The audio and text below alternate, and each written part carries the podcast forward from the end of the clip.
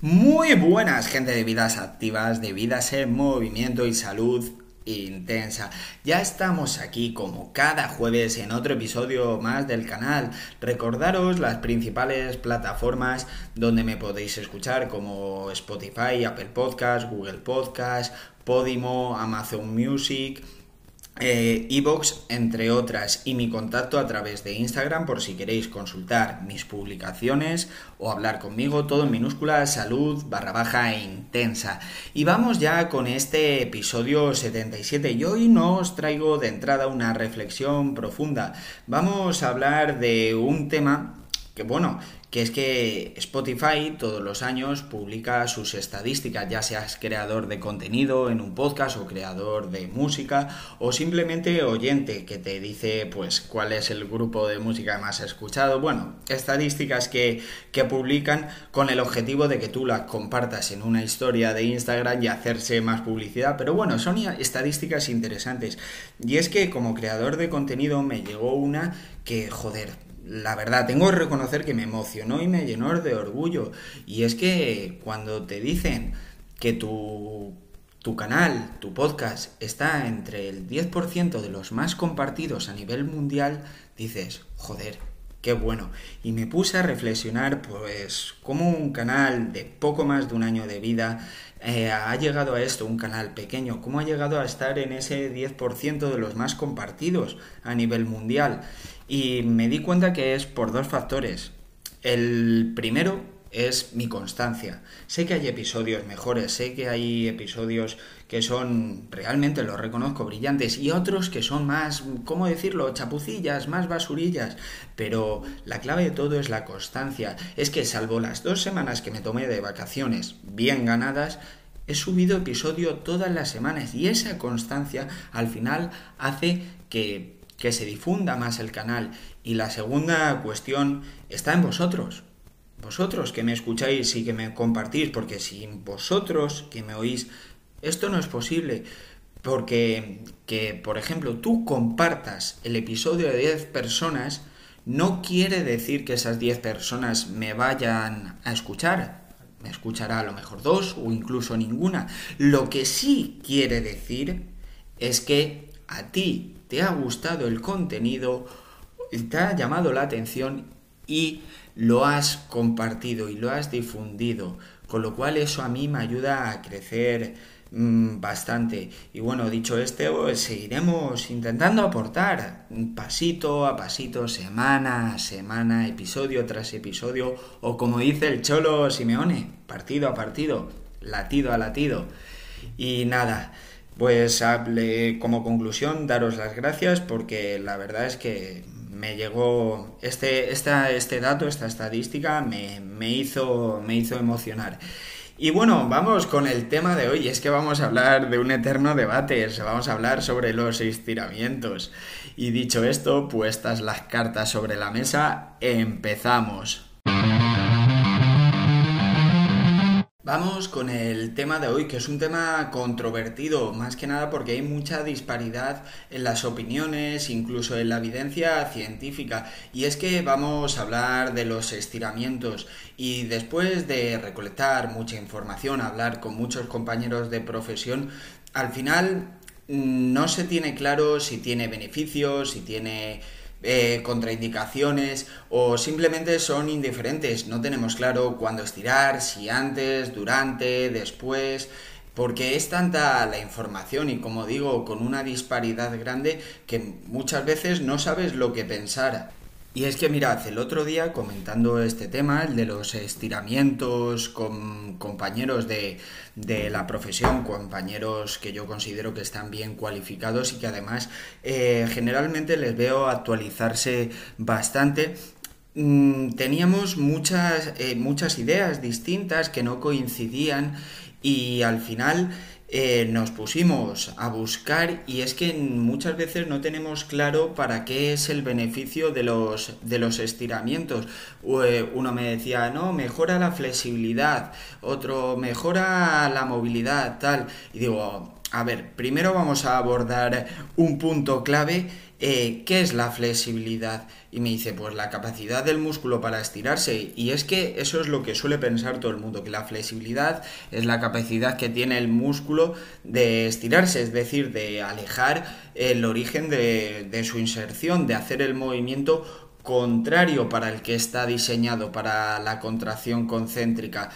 Y mm, yo ese tengo otra idea de lo que es la flexibilidad y nos pusimos a buscar la definición y la verdad es que hay tantas, así que yo os voy a dar la que eh, a mí más me convenció, que se la escuché a un profesor en la facultad y al final la flexibilidad no está en los músculos, está en las articulaciones. La capacidad de la flexibilidad, la capacidad de flexibilidad es la de que la articulación sea capaz de rotar los máximos grados posibles en un movimiento, digamos, contranatural o en un movimiento opuesto al natural para el que está diseñado. Por ejemplo, una hiperextensión de codo. Eh, quien es capaz de hiperextender mucho el codo tiene una gran flexibilidad en esta articulación. Y lo que comúnmente conocéis, como todo el mundo habla como flexibilidad, para mí es la elasticidad, elasticidad muscular, que está la definición, sí que la tengo muy claro, también se la escuché al mismo profesor, y es la elasticidad muscular es la capacidad del músculo para estirarse, para alejar su origen de su inserción y luego volver a su estado natural en el menor tiempo posible y sin que sufra ninguna alteración anatómica, sin que sufra ningún daño.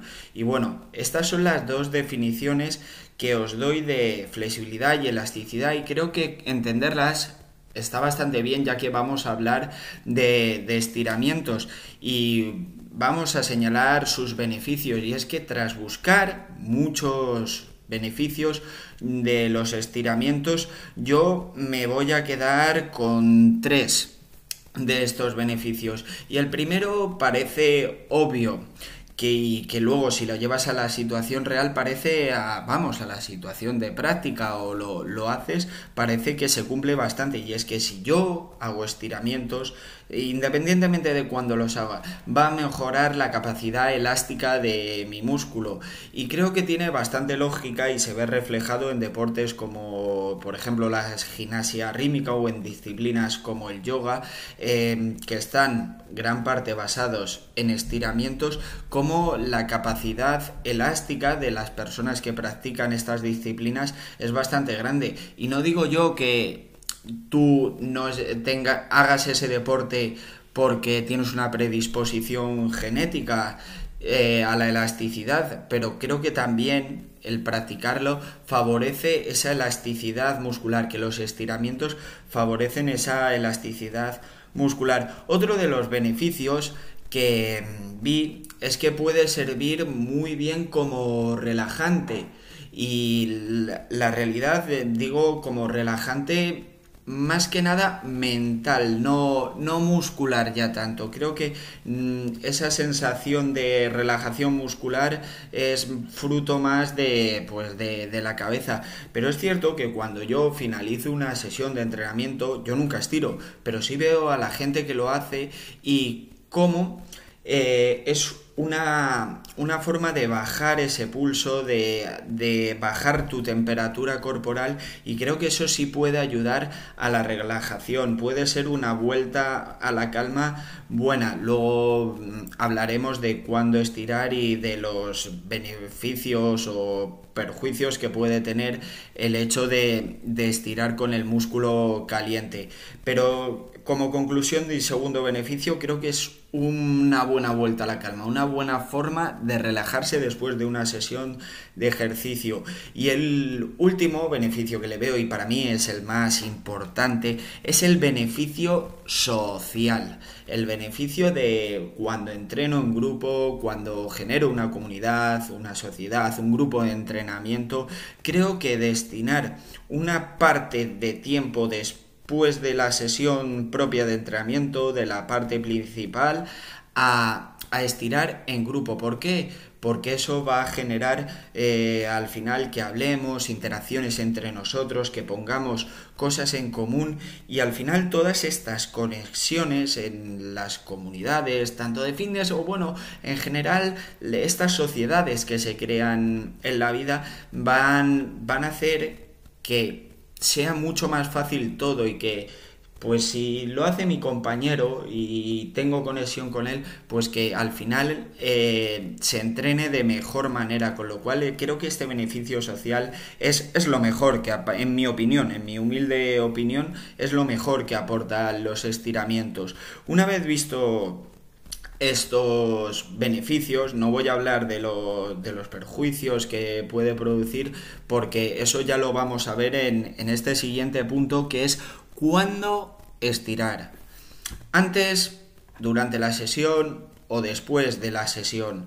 Pues vamos a analizar primero punto por punto. Primero, estirar antes de un entrenamiento. Eh, la evidencia te dice que esto no tiene ningún sentido. Hablamos siempre de estiramientos, hago un inciso, hablamos siempre de estiramientos eh, pasivos, es decir, estiramientos estáticos, que no hay movimiento que el típico estiramiento que es sostenido, aguantar, a ver cuánto es capaz de elongarse el, músculo.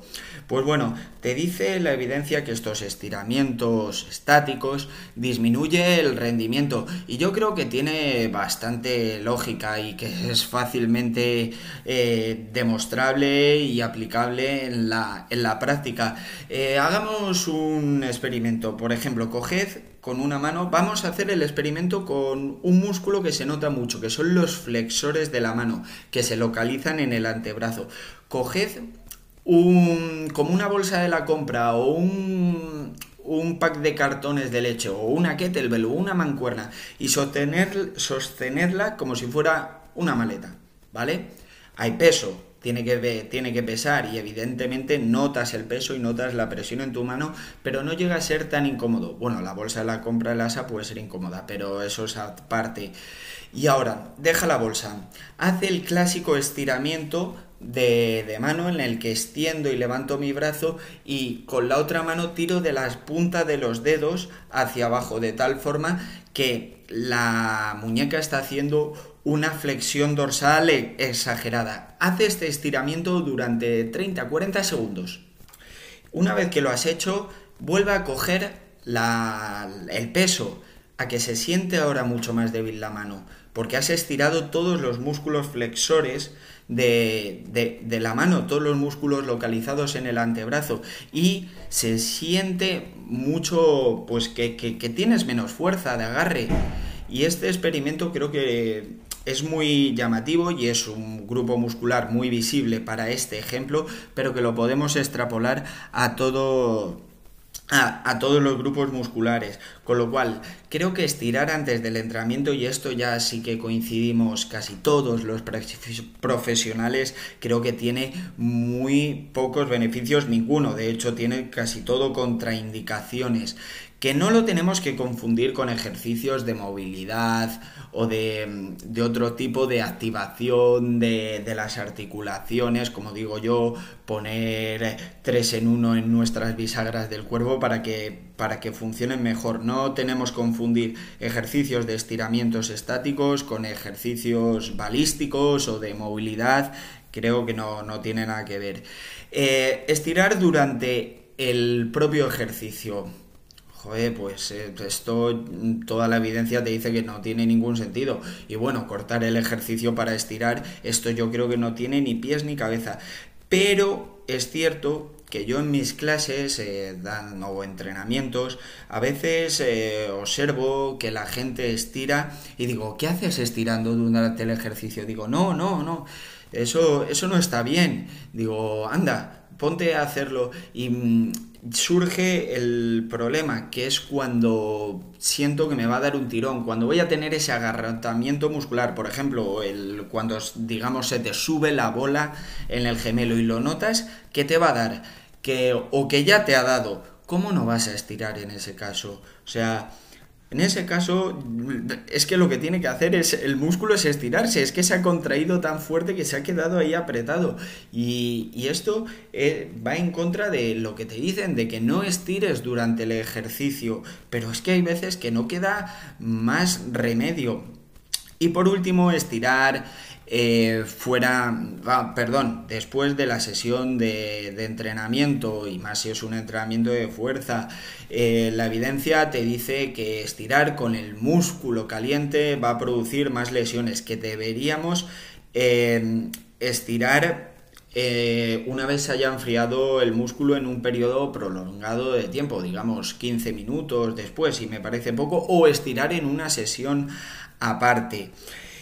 Y tiene su lógica, si el músculo está caliente, pues lógicamente al estirarlo hay mayor riesgo de lesión, pero vamos a llevar esto a la práctica. Yo he dado muchas clases, muchos entrenamientos, no sé con cuántos atletas habré podido estar. Y la realidad es que en todo este tiempo nadie se me ha lesionado estirando. Y eh, esos estiramientos nunca han producido una lesión posterior, con lo cual lo que dice la evidencia está, está muy bien, está muy coherente, muy lógico, pero ya os digo, después de tantos años de trabajar, nadie, nadie, absolutamente nadie se me ha lesionado por estirar después de una sesión de entrenamiento.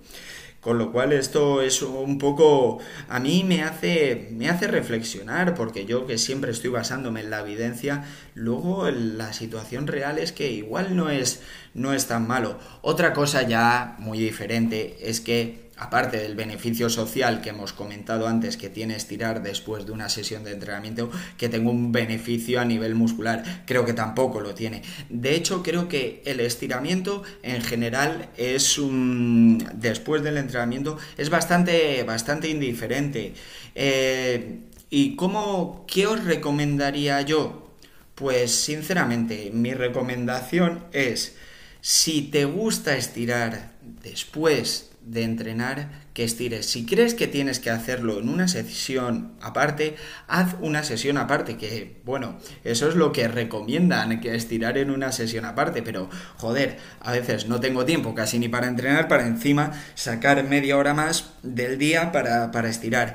Eh, yo lo que haría no estirar directamente y es lo que llevo haciendo toda, toda, la vida, salvo que mi disciplina se base en la elasticidad muscular como puede ser yoga, mm, el pilates, la gimnasia rítmica, no nunca estiraría eh, más que nada porque la elasticidad muscular ya va a mejorar con el propio entrenamiento, con los ejercicios de fuerza, porque si nos fijamos en los ejercicios de fuerza hay una fase concéntrica y una excéntrica. En la excéntrica el origen se aleja de la inserción de forma controlada, con lo cual ahí ya estamos mejorando la elasticidad muscular.